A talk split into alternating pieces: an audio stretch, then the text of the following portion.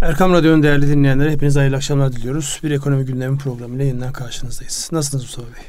Sağ olun Ünsal Bey. Sizler nasılsınız? Teşekkür ederim. Malumunuz 6 Şubat'tan beri gündemimiz deprem.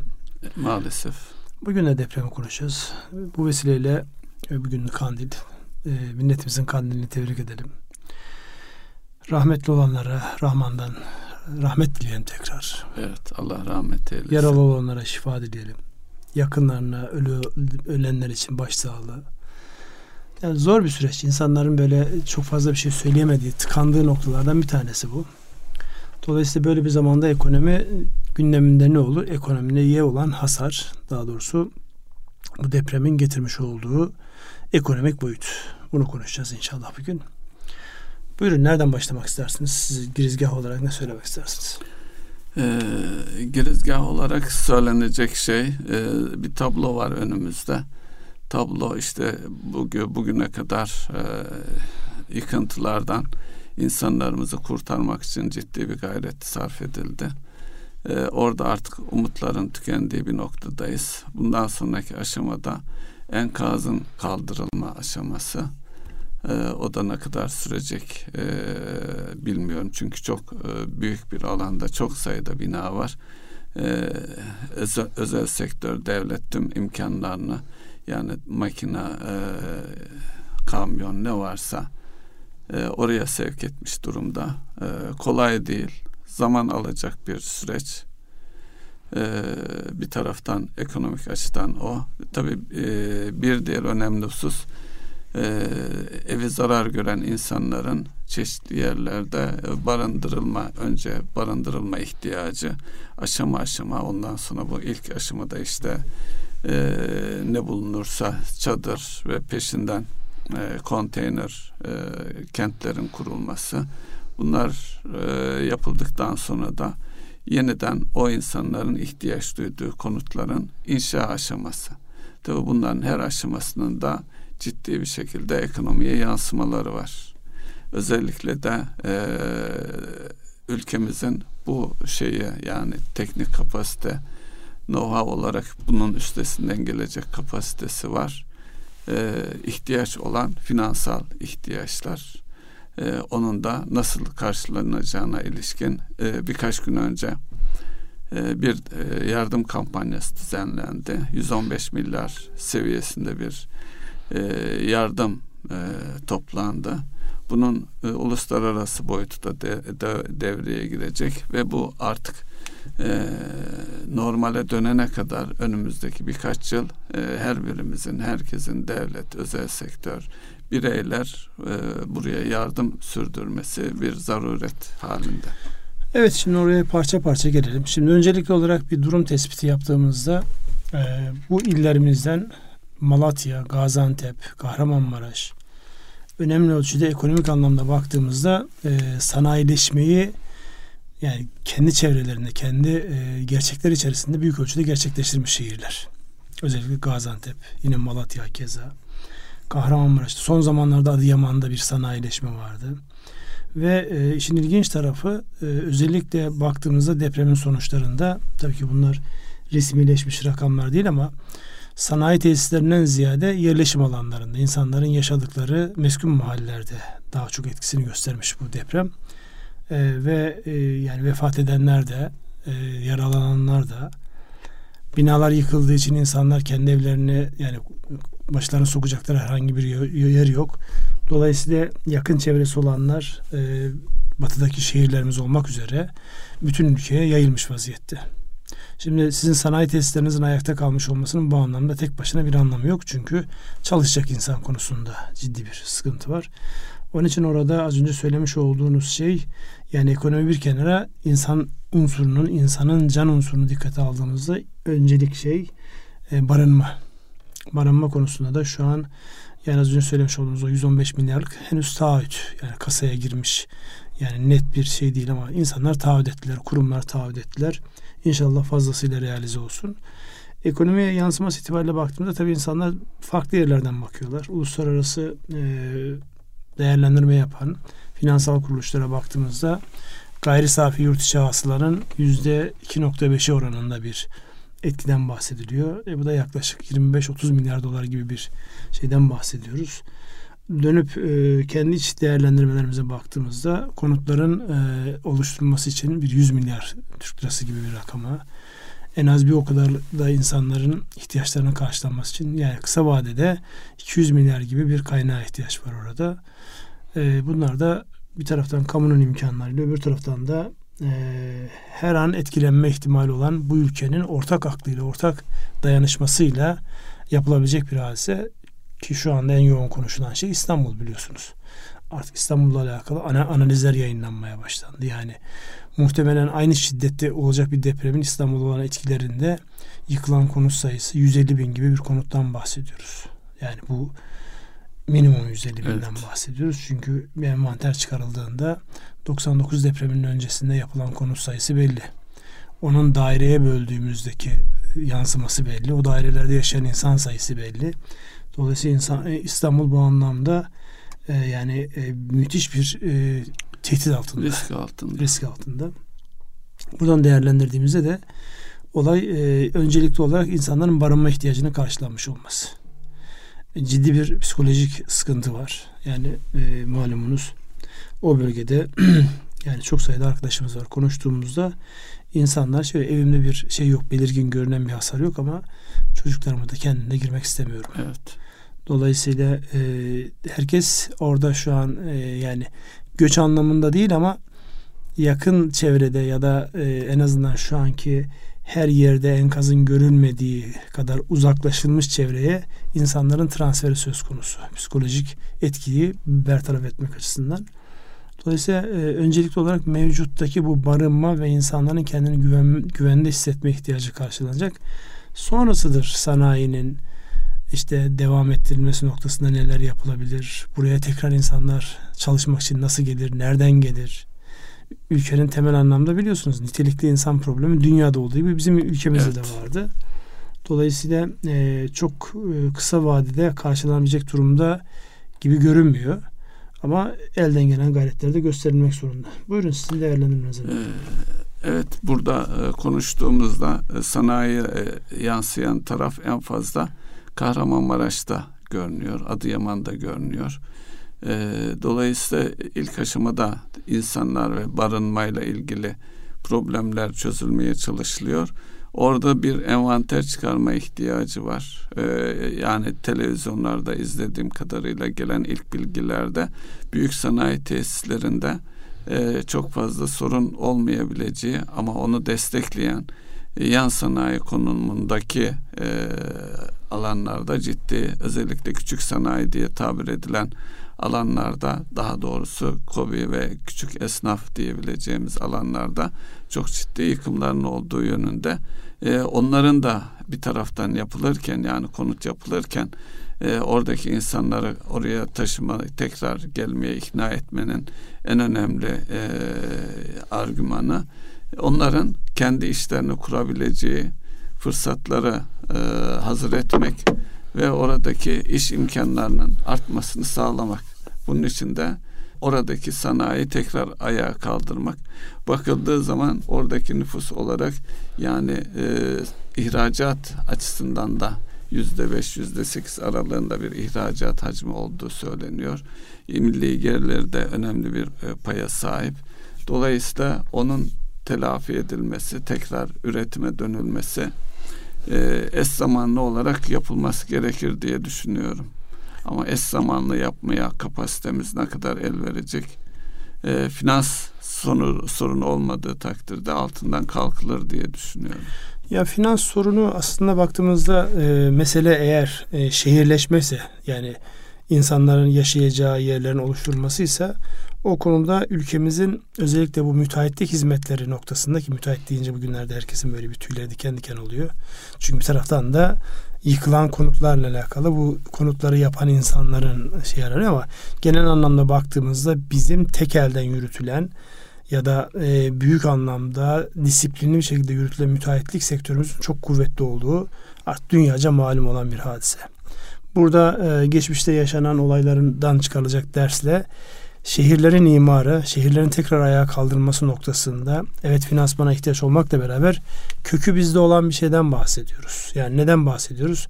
Demirden, çimentodan, onu yapacak olan e, beceriden, makineden, ekipmandan bahsediyoruz. Bunu var mı bu ülkede? Fazlasıyla var. Dolayısıyla bu anlamda baktığımızda kendi iç finansman modeli geliştirilerek yani uluslararası bir kaynağı e, bu anlamda olursa tabii ki iyi olur. E, ihtiyaç duymadan e, kendi imkanlarımızla da belli bir ölçüde bunu ayağa kaldırabilecek durumdayız. Orada şehirleşme anlamında ben büyük, büyük bir sıkıntı yaşayacağımızı düşünmüyorum ki kaldı ki şu an özellikle yani e, yakından da izlediğimiz şeyler var. Şu an çok hızlı bir şekilde konteyner e, mahallelerinin e, yerleşim alanlarının kurulmasıyla alakalı şu an altyapı büyük ölçüde hazırlamış vaziyette. Yani belirlenen e, şehirlerin çok uzağında olmayan ama böyle e, işte enkaz deprem yıkıntılarının dibinde olmayan yerlerde çok ciddi altyapı e, çalışmaları yapıldı. İşte alanlar düzeltildi. Onların üzerinden geçildi ki konteyner şeyinden netice itibariyle tek katlı şeyler yapacaksınız. Evet. Orada tabii altyapısını yapmanız lazım. Çünkü önümüz yani hem soğuklar var arkasından da yaz geliyor. Sıcaklar salgın olacak. hastalıklar ve onun getirmiş olduğu travmatik şeyleri dikkate alarak e, yani oradaki sosyal tesisler de düşünülerek okul, ibadethaneler de düşünülerek bir şeyin yapılması noktasında çok yoğun bir çalışma var. Şu an zaten insanlar da yoğunlukla oraya çalışıyorlar. İşte dün deprem bölgesinde bir milletvekili arkadaşla konuştuğumuzda şunu söylüyor. Acilen çadır diyor. Hemen arkasından da konteyner. Yani şimdi çadır konusu çok soğuk diyor. Yani hiç ummadığımız kadar soğuk bir dönemden geçiyoruz. Yani hikmet hüda işte düne kadar kar yağsın, havalar soğusun diye dua ederken evet. şimdi Allah'ım yani biraz e, ne derler yani şu e, mağdurların durumu daha da derinleşmeden onlara bir çözüm üretinceye kadar diye duaların şekli evet, şeması evet. değişiyor. Dolayısıyla burada e, onu yapma, yapma konusunda çok hızlı bir aksiyon var. Onu yaparız. Sadece sıkıntı şu. Büyük şehirlere gelmiş olan insanların yani hem burada kendilerine düzen kurmaları, sonra bu düzeni tekrar oraya döndürmeleri. Bu anlamda baktığımızda da e, bu fazlasıyla ilgilenmesi gereken bir şey. Şimdi özellikle büyük şehirlere gelmiş olan insanlarla alakalı e, psikolojik, e, manevi destek, o insanların kendilerini iyi hissedecekleri, yani unutmak mümkün değil ama nispeten kendilerini iyi hissedecekleri ortamların oluşturması konusunda yani yoğun el birliğiyle çalışılması gereken bir de böyle bir süreç var. Evet. Yani aynı anda o kadar çok şeyle uğraşmak zorundasınız ki bir de dediğim gibi İstanbul'un bir gerçeği var. Yani İstanbul üzerinden evet. bir gerçek var. İstanbul gerçeğinden hareketle e, deprem bölgesinden İstanbul'a gelmekte çok fazla istek olmadı. Özellikle Ankara'ya yoğun istek olduğu yönünde yani e, İstanbul'un da e, bu deprem e, nedeniyle yani daha önceki e, konuşmalarda tamam ülkemiz deprem ülkesi konuşuluyor ama en fazla da İstanbul depremi konuşuluyor. Evet. Yani bir beklenti var İstanbul'un buna ne kadar hazır oldu. Yani bakıldığında çevremizde gördüğümüz yeni yapılan binalar var. Ee, Birçok okulun biliyoruz yeniden yıkılıp yapıldı. Hatta o ihtiyaçlara göre altın orta otopark ihtiyaçları bile karşılanmaya çalışıldı. O e, içinde o yöredeki mahallelerin ama bunun yanı sıra korkutucu olan e, deprem bölgelerinde yeni binaların yıkılmış olması ve özellikle çok katlı binaların e, zarar görmüş olması herkeste bir endişeye e, neden oldu. E, yine bu e, kanallardan birinde izlerken e, özellikle İstanbul özelinde e, küçük e, az katlı binaların e, fiyatlarında bir artış gözlemlendiğine ilişkin bir e, emlak e, konusundaki bir uzmanın değerlendirmesi var. Ya o konuda maalesef şimdi bir taraftan tabii e, kızıyoruz. Öbür taraftan da işte hani piyasa ekonomisi piyasa ekonomisi dediğinizde işte böyle işliyor. Yani hatırlayın o e, borsa geçen hafta kapanmadan önce depremin olduğu ilk gün çimento hisseler tavan yaptı. Yani birileri can derdindeyken enkazın evet. altından nasıl çıkacağı ya da nasıl çıkarılacağı ile alakalı birileri ciddi bir şekilde kafa yorarken öbür taraftaki insanlar da şunu düşünüyor. E bundan sonra nereden para kazanırım diye düşünüyor. İşte gidip çimento hisselerine tavan yaptırıyorlar. İşte iki gün açık olduktan sonra üçüncü gün işlemler de açıktı. Sonra üçüncü gün işlemler malumunuz iptal edildi. İnsanların yapmış oldukları şeyler yani zarar edenlerin o zararları kağıt üzerinde de olsa bir şekilde bir günlük de olsa kapandı. Sonra işte bir haftalık tatil süresi tamamlandı. E, borsa tekrar açıldı. İlk gün e, bütün hisseler tavan yaptı neredeyse. İkinci gün denge şey yaptı. Bugün üçüncü gündeyiz. Üçüncü günde aslında normale Açılma döndü. öncesi alınan tedbirlerden e, bahsedersiniz. Şimdi Çünkü orada çok sayıda tedbir alındı. evet çok sayıda Ee, tedbir alındı. Oradaki Özellikle bi- bireysel emeklilikle ilgili e, oranlar da değişti. Oradaki oranlar değişti. Bireysel emekli fonlarından destekler verildi. Yani borsanın e, bu anlamda değer kaybı olmasın diye. Oradaki eleştiriyi söyleyeyim ben yani teker teker neler alındığından ziyade eleştiri de şu oldu.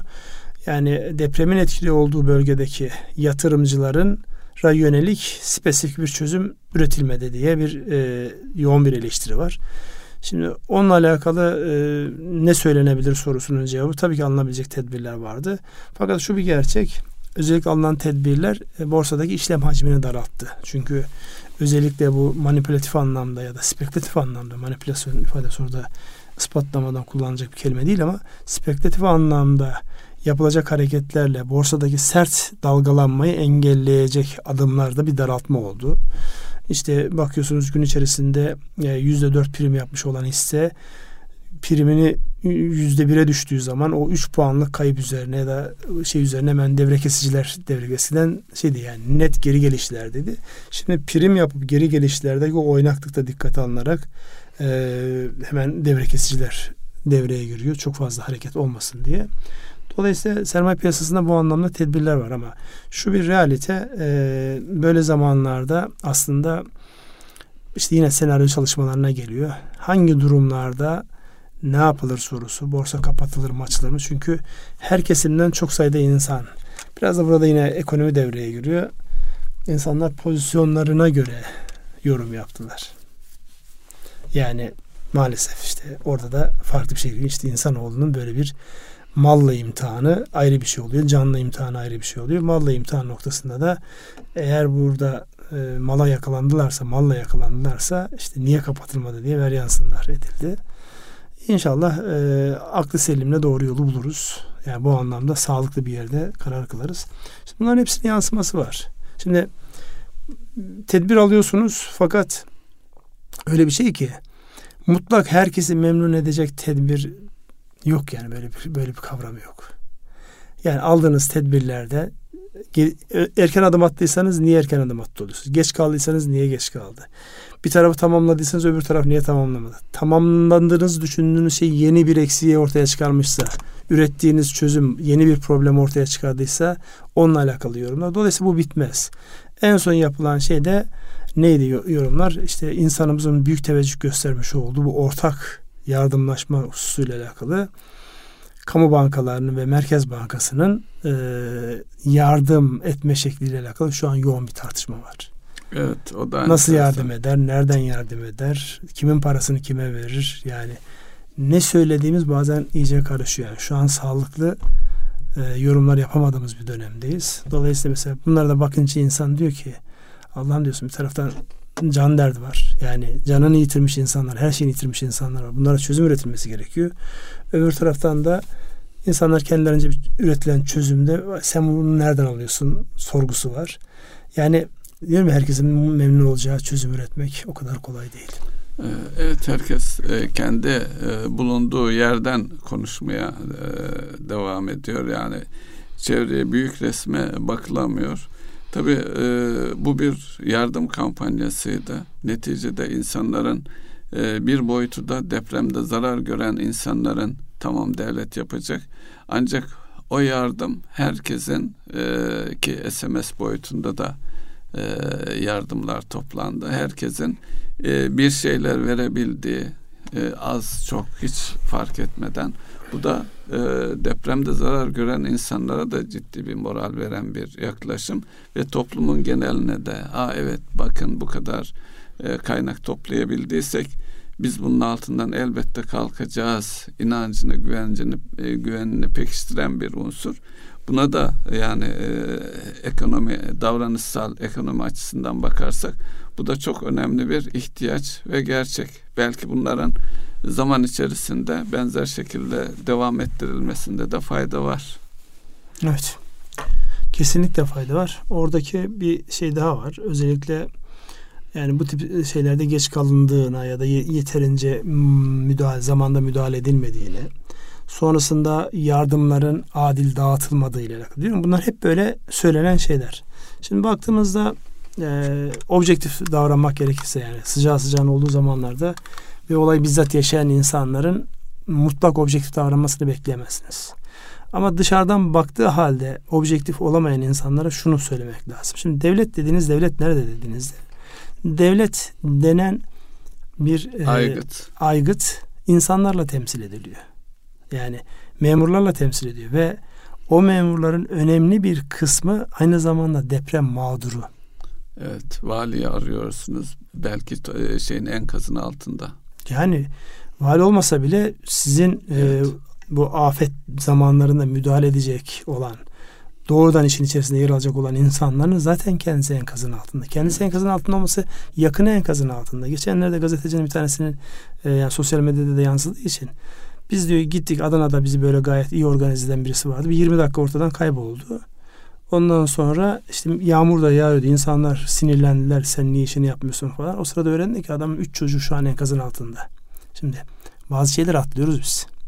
Yani devlet nerede sorusunun cevabı bu ideolojiden bağımsız olarak bakılması gereken bir şey. Yani evimizde bir şey oluyor, işletmemizde bir şey oluyor, elimiz ayağımıza dolaşıyor. Yani her şeyi iyi bildiğimiz şeyler bile birden gözümüzün önünden gidiyor. Ne yapacağımızı şaşırıyoruz. Burada 10 taneyle çevreleriyle Elazığ'da eklendi biliyorsunuz e, şeye. Yani çevre illeri de düşündüğünüzde mesela biz Kayseri'de falan duymadık ama Kayseri'nin özellikle deprem bölgesine yakın olan yerlerde evlerde çatlamalar, evet. yırtılmalar olmuş. Yani şimdi bunlara baktığınızda 10-15 tane şehriniz etkileniyor bundan ve bunların önemli bir kısmında oraya müdahale etmesi gereken insanlar e, zaten onlar mağdur konumunda. İşte orada da çok bence çok akıllıca bir şey yapıldı. Özellikle farklı şehirlerin işte vali ve büyükşehir belediye başkanıyla e, depremdeki ma, mağdur olmuş, depreme maruz kalmış olan şehirlerin birleştirilmesi, eşgüdümlü hale getirmesi mesela çok önemli. Evet. İşte sizin e, hem memleketiniz Konya'nın hem büyükşehir hem valiliğin Hatay'la evet. aynı zamanda hale getirmesi mesela bu bence iyi bir çözüm evet. şeyi. Mesela benzer bir şeyi biz işte iş İmkanı adamları... olana yetki veriyorsun, Aynen git öyle. diyorsun. Aynen öyle. Çünkü öteki adam zaten yani ne bir kendisi bilmiyorum. etkilenmiş, ikincisi talimat vereceği insanların hepsi zaten bu işin mağduru. Evet. Dolayısıyla bu anlamda baktığımızda o önemli bir hareketti. Eksikleriyle gediklerle bütün şeye baktığımızda bütün o bakanların orada olması, her şehirde en az bir tane bakanın, üç dört tane bakan yardımcısının olması bunlar yani doğru. Ha, dağıtım noktasında da insanların şu var. Mesela ben televizyonlarda, muhtelif televizyonlarda şey yaptığımda özellikle olaya yani herkes kendi meşrebinden bakıyor. Muhalif olarak bakan insanlar şey diyor. İşte bir kişiyle konuşuyorlar. Bana diyor hiçbir yardım ulaştırılmadı. Şimdi orada yardım ulaştıracak olan kim? Muhtar. Muhtar kim?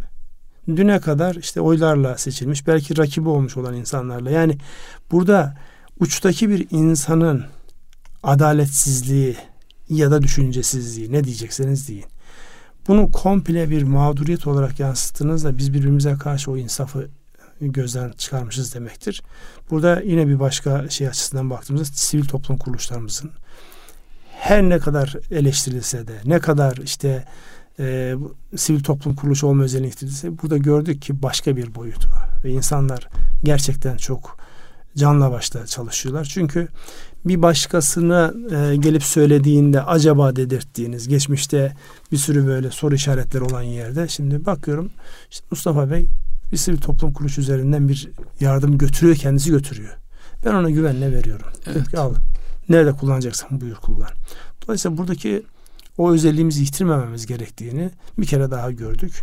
Allah emeği geçenlerden evet. razı olsun. Çünkü ne kadar değerli olduğunu böyle zamanlarda bir kere daha anlıyoruz işte. Anlamak için ille de başımıza bir şey mi gelmesi gerekir? O da ayrı bir soru. Evet e, maalesef e, bu tür e, sıkıntılı felaketlerde insanları bir araya getirmede, birleştirmede önemli bir unsur. Tabii şu da var. E, insan yaratılış itibariyle kendini koruma güdüsü ön planda olduğu için ortaya çıkan bir risk yani olumsuz bir söze, söylentiye insanlar doğal olarak tabiatıyla daha fazla. E, negatif daha çabuk satın alınan bir şey. Evet, diyorsun. negatif e, daha çabuk. İşte şurada tehdit var dediğiniz zaman insanlar sizi can kulağıyla dinler ama aynı yerde o tehditin birkaç katı büyük bir fırsat var dediğiniz zaman sizi sadece dinlerler, belki dönüp bakmazlar bile.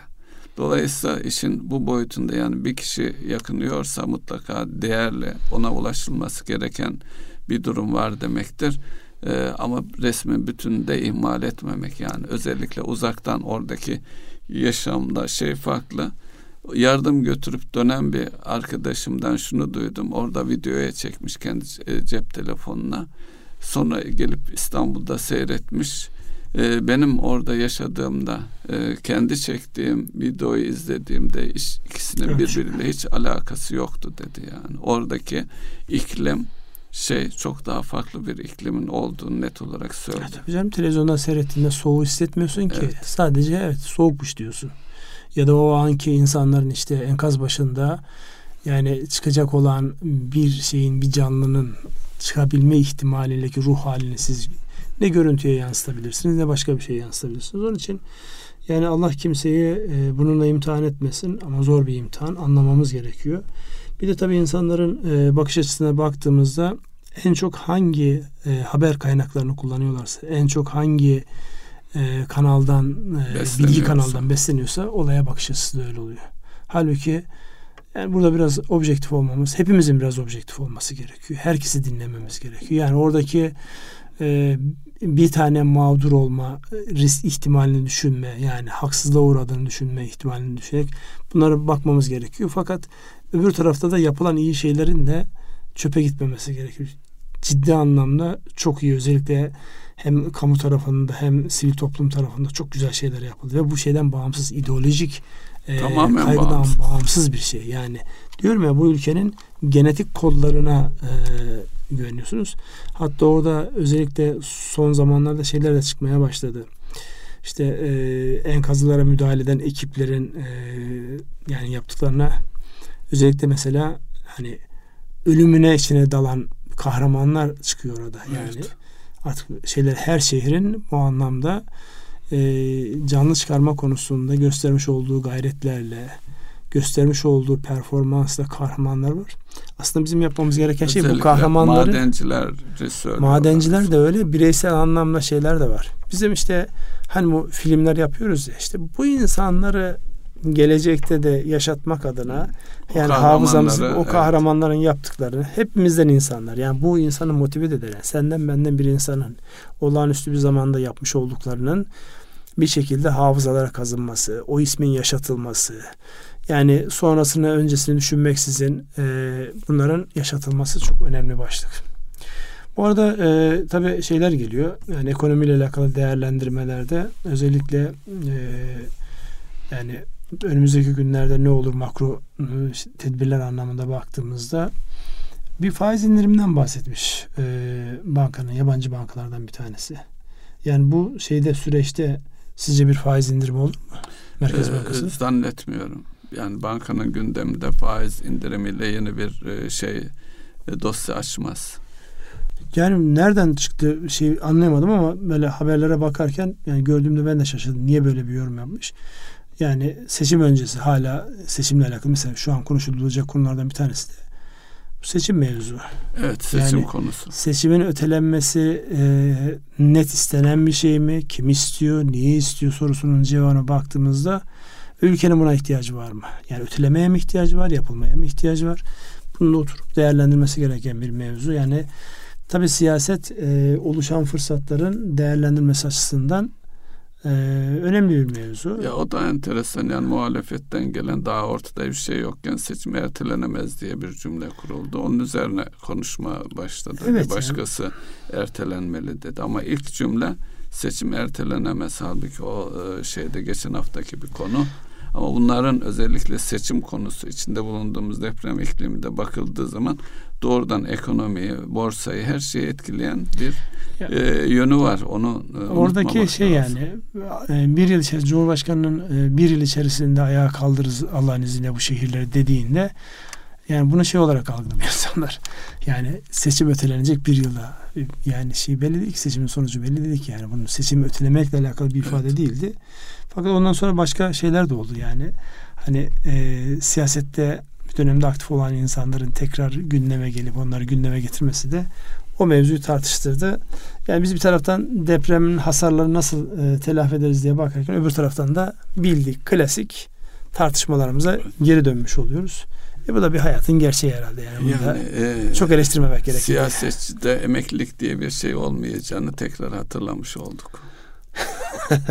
o da çok enteresan. Siyasete doğru. Siyasetçilikte emeklilik olmuyormuş. Evet.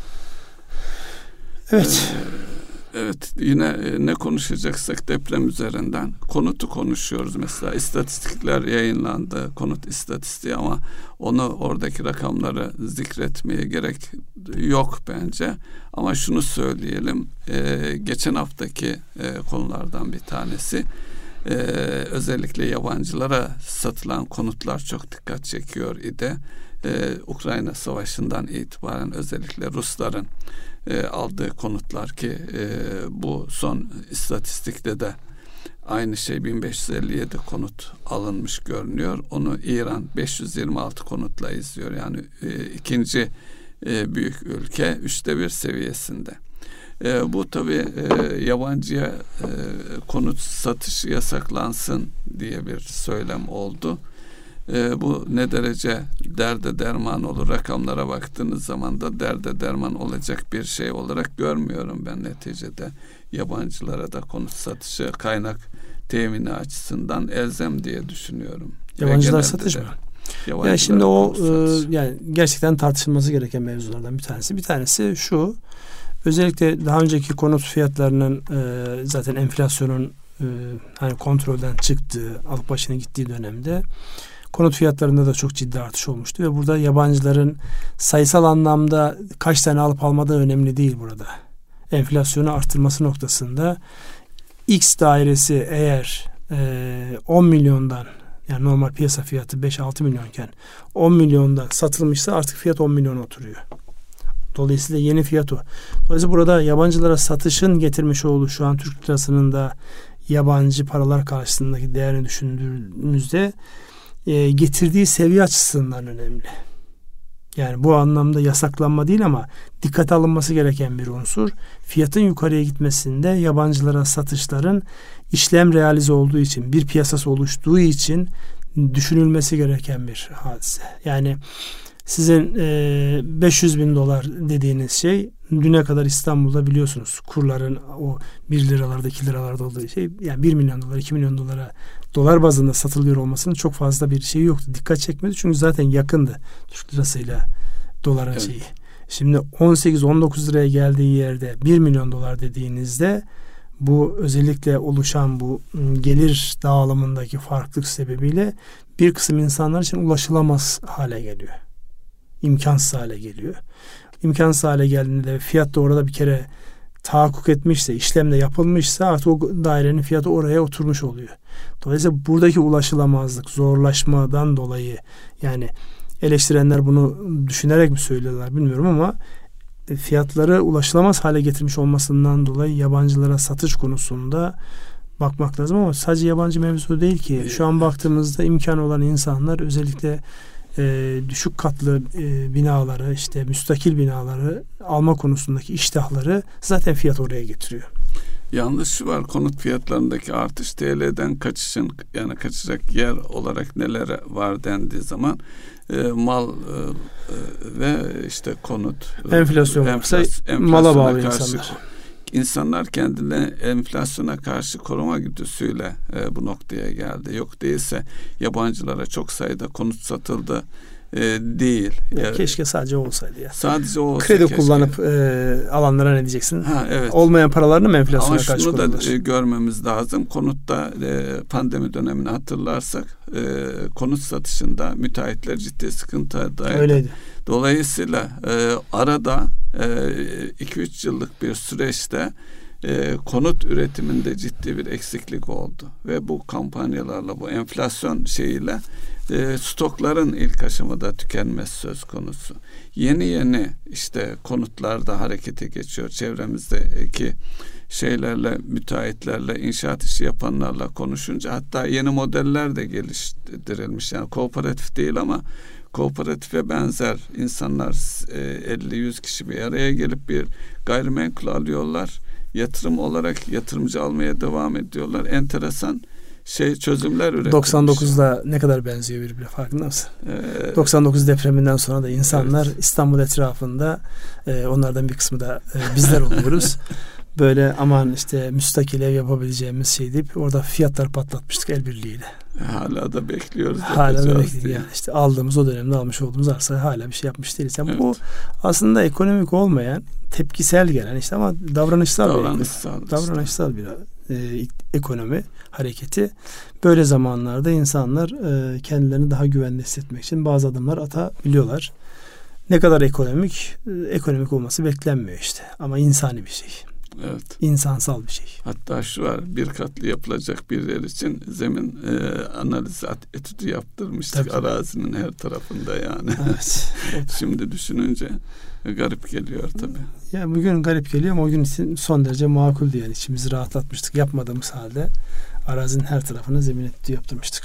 Evet tekrar dönelim gündeme. Şimdi istihdamla alakalı önümüzdeki dönemde özellikle bu deprem bölgesindeki e, e, sıkıntı çeken ya da daha doğrusu depreme maruz kalmış olan bölgelerdeki bütçe boyutundan girseniz Ünsal Bey o şeye. Bütçe boyutundan gireceğim de öncelikli olarak oradaki yani insanların istihdam e, edilebilmeleri yani önce barındıracaksınız sonra bu insanları tekrar iş hayatına döndüreceksiniz. İşletmeleri ayağa kaldıracaksınız. Bununla alakalı şey var e, atılması gereken adımlar var.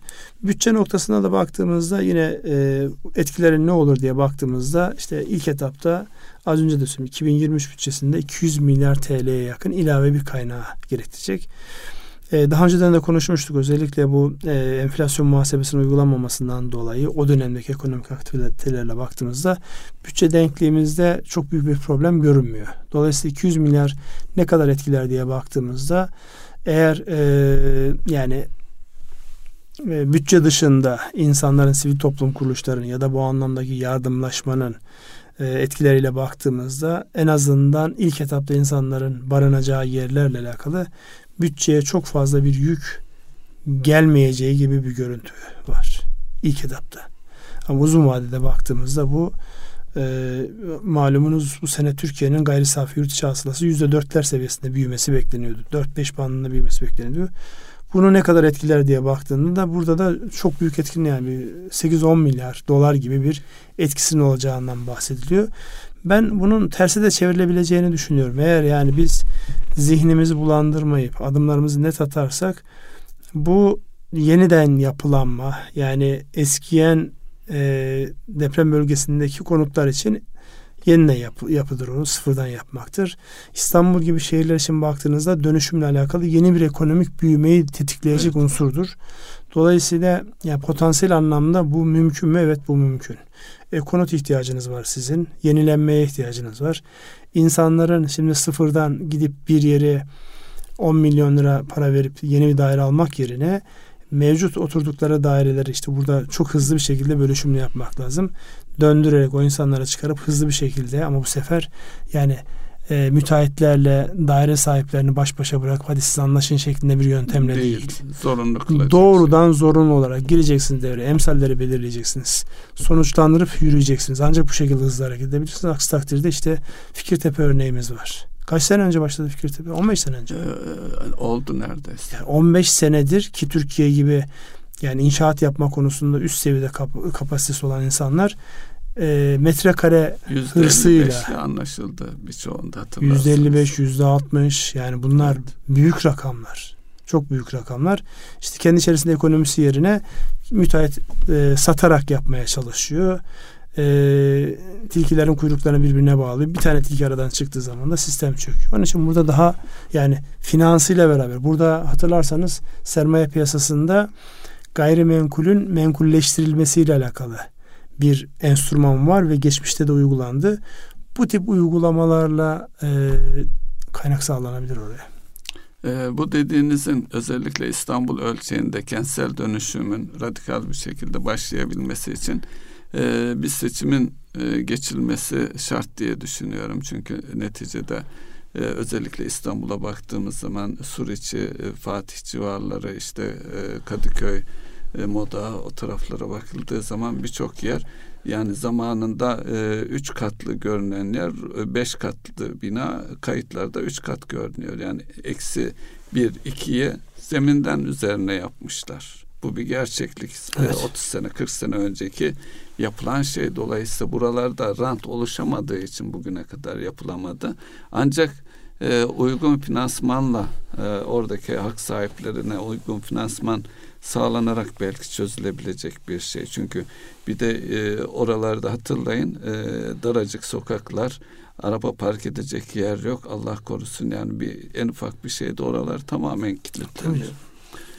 Ya burada e, şeyi gördük işte deprem bölgesinde gördük. Ana caddelere müdahalede ne kadar evet, zorlanıldı. zorlanıldı. İç içe geçmiş binalar. Yan yana dört tane, beş tane, on tane blok iç içe geçmiş. Hangisine müdahale edeceksiniz? Bunlar birbirinden ayrı bloklar. Şimdi İstanbul gerçeğini düşünün. İstanbul'un şimdi sem söyle söyleyerek bitişik insanlar nizam yapılmış. Bitişik yerlerde. nizamla yapılmış. Zaten sokağa bir arabanın zor girdiği ortamda siz hangi enkaza nasıl müdahale edersiniz? Onun için burasının bir aciliyeti var. Dediğiniz gibi yani şunun olmaması lazım. Yani hemen yarın seçim olacak dediğinizde yapılan her şey bir kere insanlar yapmaktan imtina edecekler, çekinecekler. İkinci bir mevzu da yani burada işte birilerine rant oluşturuldu, ötekisine bilmem ne oldu şeklinde bir e, zihni bulanıklığının da ortadan kalkması icap eder. Yani burada e, belki bu söylemiş olduğunuz semtleri de oturan insanları başka yere transfer etmek, hızlı bir şekilde buraya girip ama dediğim gibi yani e, mülk sahipleriyle e, müteahhidi yüzde getirecek değil. Kamunun çözeceği evet. orada işte ortak akıllı alınmış e, düzenlemelerle beraber insanların mağdur edilmeyeceği ya da birilerinin lehine pozisyonu düşünülmeyeceği kamu eliyle götürmesi gereken bir şey. Yoksa insanlara bıraktığınızda işte fikir tepe örneği ya da İstanbul'un muhtelif yerlerinde yaşanan kentsel dönüşüm girişimleri gibi olur. Bir metre için, iki metre için geçenlerde e, kendisini çok severim. E, Mehmet Akif Ersoy'un bir şeyi vardı. E, televizyonda malum kendisi e, program yapıyor. 3 e, metre için çarpışıyoruz çözemiyoruz. Sonra 2 metreye sıkıştırıyorlar bizi. Şimdi e, danışmanlık yaptığımız bir şeyi hatırlıyorum. E, hak sahipleriyle müteahhidin görüşmelerinin organizasyonunda problem şu, bir de insan boyut açısından şu var. Şunu soruyor. Komşuma ne verdiniz? Evet. Bana değil. Komşuma, komşuma ne verdiniz? Dolayısıyla bu da bir gerçek yani. Onun için e, kamu e, gücü kullanılmadan onların e, sonuç alınması gerçekten zor. E, yine büyüme konusunda e, bence de ilk e, çeyrekte bir büyümede gerileme ama e, ikinci çeyrekten sonra üçüncü, dördüncü çeyrekte de özellikle deprem bölgelerinin bir şantiye dönüşeceğini e, öngörebiliriz. Dolayısıyla onun sağladığı ciddi bir ekonomik canlılıkta gelebilir. Dolayısıyla e, yıl bazında 2023'e baktığımız zaman ülkenin e, büyümesinin e, negatife dönmeyeceğine inanıyorum ben de. Ya ben de o konuda bir negatiflik beklemiyorum açıkçası. Ee, sadece şu olur, e, yani aksiyona geçmekte ülke geç kalırsa, çözüm üretmekte geç kalırsa, yani ekonomiyi bir anlamda e, canlı tutacak adımlar atmakta geç kalırsa belki o zaman eksiye dönebilir ama onun haricinde etkileneceğiz. Çeyrek bazında etkileneceğiz. Sonrasında hızlıca toparlanacak gibi görünüyor. Ve e, olay dönüyor dolaşıyor yine tabii finans meselesine geliyor. Finans konusunda da diyorum ya çok farklı bugüne kadar kullanılmayan farklı enstrümanlar kullanılabilir. Yani kısmen denenmiş ama hayata geçmemiş. Vergi Özellikle, konusunda ne diyorsunuz? Yeni vergiler gelebilir mi Ünsal Bey? Yani bir defalık geçmişte alınan geçmişte deprem e, olduğu zaman da deprem vergileri diye alınan e, vergiler oldu. Yani baktığınızda mümkün mü? Evet mümkün. Gelinebilir. Yani o şeyin üzerinden işte insanların e, gerçi orada da bir çelişki var. Yani İstanbul'da düşünsenize bir sürü konut var. Bunların üzerinden bir deprem vergisi alıyorsunuz ama konutların kendisi depreme Evet. Ne kadar dayanıklı olup olmadığını bilmiyorsunuz. Onun iyi düşünülmesi gerekiyor. Fakat bir vergi gelebilir. Evet. Yani vergi gelirse şaşırmayız. Ee, yine belki burada e, devletin daha fazla gündeme getirmesi gereken bir husus var. E, yapılan bağışların vergi muafiyetiyle ilgili konu. E, onun e, belki yaygınlaştırılması da gerekebilir. Şimdi e, belli kurumlara akredite edilmiş kurumlara e, yönelik bağışlarda işleyen bir mekanizma. Bunu belki biraz daha e, geçişte de olsa genişletilmesi fayda verebilir. Orada şimdi özellikle şirketlere de tanınabilir. Tabii kamu kamu yararı konusunda baktığımızda bir malumunuz e, yani derneklere ya da vakıflara yapmış olduğunuz bağışların daha önceden vergi istisnasına yararlanabilmesi için kamu yararı tanınmış olması gerekiyordu. Burada e, bir şey yapıldı fakat vergisel boyutunu e, henüz daha tam göremedim ya da yapıldıysa da ben kaçırmış olabilirim gözden. Daha önceden bu tip yardımları toplama konusunda e, yetkilendirilmiş olması gerekiyordu. Son Vakıflar Genel Müdürlüğü'nün e, bütün e, şeylere göndermiş olduğu şeylerde bütün vakıfların zannedersem derneklerle alakalı böyle bir şey var deprem bölgesinde kullanılmak üzere bir istisnai şey tanındı, bir dönem tanındı. O da şu açıdan önemli. Yani işte X e, kurumuna siz güvenmiyorsanız ama bir taraftan da yardım yapmak istiyorsunuz. Böyle tereddüttesiniz. Bildiğiniz en yakın kendi STK üzerinden, kendi güvendiğiniz STK üzerinden böyle bir mekanizma kurgulanması. İşte buraların istismar edilmemesi icap eder. Yani kamunun da yapması gereken en temel şey bu. Oraya giden kaynakların yerli yerince e, uç en uç kısma gitmesi, harcamaların yani ne kadar şey yapabilir ama belgeli olması, belge olmuyorsa da onunla alakalı tutanakların tutulması, kanıtlanması gibi hususlara ihtiyaç var. Çünkü bazen böyle insanlara e, kaydı değil de nakdi olarak e, destek vermeniz gerekiyor. Yani acilen işte orada bir şey taşıtacaksınız, bir yük kaldırtacaksınız, işçilik gerektiriyor. Yani belgeye dökmeniz mümkün değil ama en azından tutanaklarla yani doğruluğu, gerçekliği ispatlanabilecek tutanaklarla ödediğiniz kişinin de imzasını alarak bir şeyler yapılabilir o anlamda. Ona imkan tanındı. Onun ötesinde mesela konteynerlarla alakalı bir şey oldu. Biliyorsun konteynerin KDV'siz yapılması konusunda bir şey vardı. Maliye Bakanlığı o anlamda bir e, istisnai bir e, sistem kurdu orada. Hatta yaklaşık yüzde yirmi gibi yani KDV oranına kadar fiyatları geri geldi. Hmm. Hatırlarsanız ilk dönemde konteyner kuruluş fiyatları işte 125-120 bin lira evet, seviyelerindeydi. Öyleydi. 100 bin lira seviyesine çekildi. Buradaki en büyük şey KDV avantajının sağlanmış olması. Dolayısıyla burada da yani insanlar e, şunu yapıyorlar. Orada da e, bu, bu milleti tebrik etmek gerekiyor. Ya bir tane konteyner 100 bin lira. 100 bin lira içinde eşyalarıyla beraber yani evet. bir ailenin dört kişilik beş kişilik bir ailenin yaşayabileceği en azından bir müddet hayatlarını idame ettirebilecekleri bir şeyden bahsediyoruz.